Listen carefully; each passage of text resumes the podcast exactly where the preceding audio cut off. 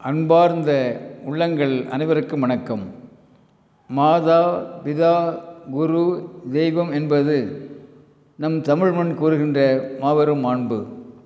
நண்பர்களே தர்க்க அறிவிலே கரை கண்ட ஒரு முதியவர் கடைசி காலத்திலே ஞானம் அடைய வேண்டும் என்று விரும்புகின்றார். பல அறிஞர்களை தேடி போகின்றார். இறுதியாக தன்னை விட வயதிலே குறைவான ஒரு அறிஞரை சந்திக்கிறார். அந்த இளைஞரும் பெரியவரை தன்னுடைய பயிற்சி மையத்தில் சேர்த்துக்கொள்கிறார் பிறகு தினமும் ஒரு மணி நேரம் பயிற்சி என்பது பயிற்சியினுடைய விதி. முதல் நாள் பெரியவர் ஒரு விருப்பிலே படுக்க வைக்கப்படுகிறார். கண்களை மூடி தியானம் செய்ய வேண்டும். ஒரு மணி நேரம் தியானம் செய்ய வேண்டும் என்பது பயிற்சியின் விதி. இப்பொழுது குரு வெளியே சென்று விடுகிறார். இந்த பெரியவர் ஏதோ ஒரு ஆர்வம் காரணமாக இடையிலே கண் விழித்து பார்க்கின்றார். அப்பொழுது அவருடைய தரையிலிருந்து புகை புகையாக ஏதோ ஒன்று போய்கொண்டிருக்கிறது பிறகு கண்களை மூடிக்கொள்கின்றார்.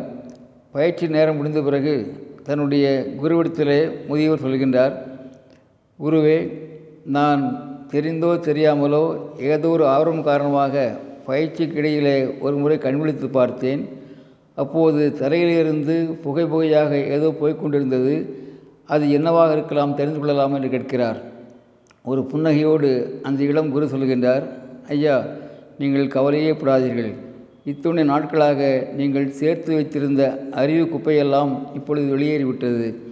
நீங்கள் இப்போது ஞானத்தின் பாதையிலே கால் வைத்து விட்டீர்கள். எனக்கு மகிழ்ச்சியாக இருக்குது என்று சொல்கிறார் முதியவர் தன்னுடைய குருவை இளம் வயதான குருவை வணங்கி மகிழ்கின்றார். நண்பர்களே அறிதொரும் அறிதொரும் அறியாமை கண்டேன் என்பது நம்முடைய தமிழ் மொழி கூறுகின்ற மாபெரும் உண்மை. அறிவோம் அறிவோடும் அறத்தோடும் வாழ்ந்து சிறப்போம். அன்புடன் அரங்க கோபால் இயக்குனர் சிபிஐஏஎஸ் அகாடமி கோவை.